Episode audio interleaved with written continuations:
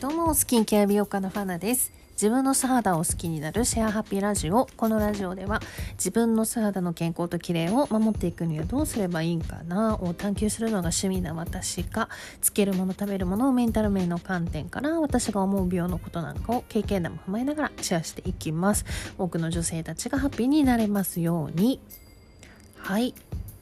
ねえくるみっていうね。ミスチルさんの楽曲の中でもすごい大好きな、うん、曲の一つでよくねカラオケで歌ってたんですけども、まあ、ちょうどねあのナッツを食べながら月曜のインスタのね記事を書いててですね。でくるみのね思い出がふわっと出現したわけなんですがあのくるみってお肌にもですねとってもいいんですよね。そう。まあ、老廃物を体の外に出してくれます。でお便秘のねお助けマンにもなります。で体にね毒素をためないっていうことがお肌のトラブルをま招かないということでですね私の肌の綺麗のために一肌脱いでもらってるわけなんですが。皆さんはねどちらのくるみもお好きかな？はい。ということで本日はですねパックのお話をねシェアしたいんですけども皆さんパックってされますかね？なんでしますか？うん。あとまあどういう時にします？うん私はねどうだったかっていうと、まあ、パックはねしてこなかったかもしれないですね。はい、まあ、パックに興味を持ったこともなかったので正確に言うと。うん多分売り場とか行っても眼中に入らなかったんでしょうね。そう。で、まあ、お肌のね仕事をするようになってからようやくねパックと触れ合うきっかけがあったんですけども。うん、うん、なので、えー、20代後半とかですかね。でいろんなね種類のものがありますが皆さんはねどんなものを使ってるんですかね？うん。まあ、シート状のもの。を顔に貼り付けるのか、まあ、液状のものをね顔に塗ってしばらくね放置してペリッと剥がすタイプなのかそれともね洗い流すタイプなのか。はいいろいろありますよね。でどのタイプにしろおそらく共通するのは、まあ、彼氏さん旦那さん弟もしくはお兄さんにびっくりしたとね不意打ちを食らわせ驚かせてしまうというね。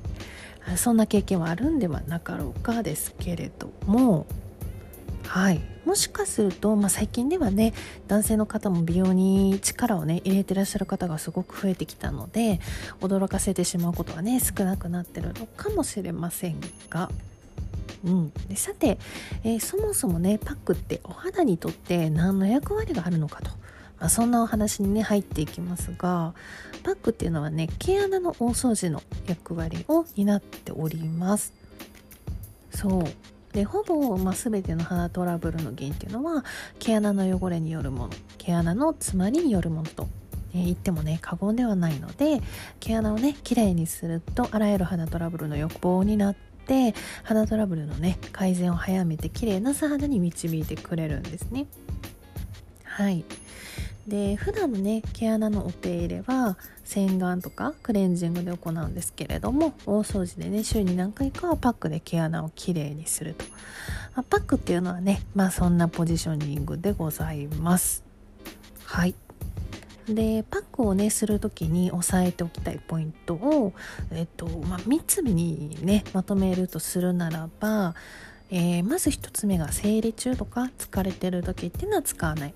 で2つ目は縫ってね乾かす時間っていうのはその、まあ、製品のね説明通りとかじゃなくって肌質によって調整するっていうこと。で3つ目が、えーと、すすぎ残しのないようしっかりすすぐですね。はい。いずれもあの肌に負担のかけないパックの方法でございます。であの生理中とか、まあ、疲れてる時は特にあのホルモンバランスがね崩れてるんで、まあ、普段はね何ともないお肌がかぶれとか赤みとか起こしやすいですね。うん、でそういう時は、まあ、代わりに冷タオルっていうのを行うといいかなと思います。はい、えー、そんなこんなでね毛穴の大掃除大掃除たるものがパックたちの役割でした。はい。えもちろん肌の状態にもよりますが毎日ねパックをすればいいっていうわけでもないということを今回はシェアしました。今日もね最後まで、え聞いてくださって感謝感謝です。ありがとうございます。えー、そんな感じで私のインスタグラムではスキンケアに関する美容情報について月水金の夜9時以降に配信しております。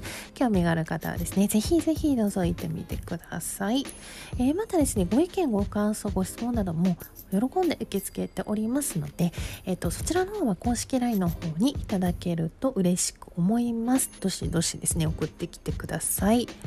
で、えっ、ー、と、インスタグラムと公式 LINE の URL はこのラジオのプロフィール欄に貼っております。よろしくお願いいたします。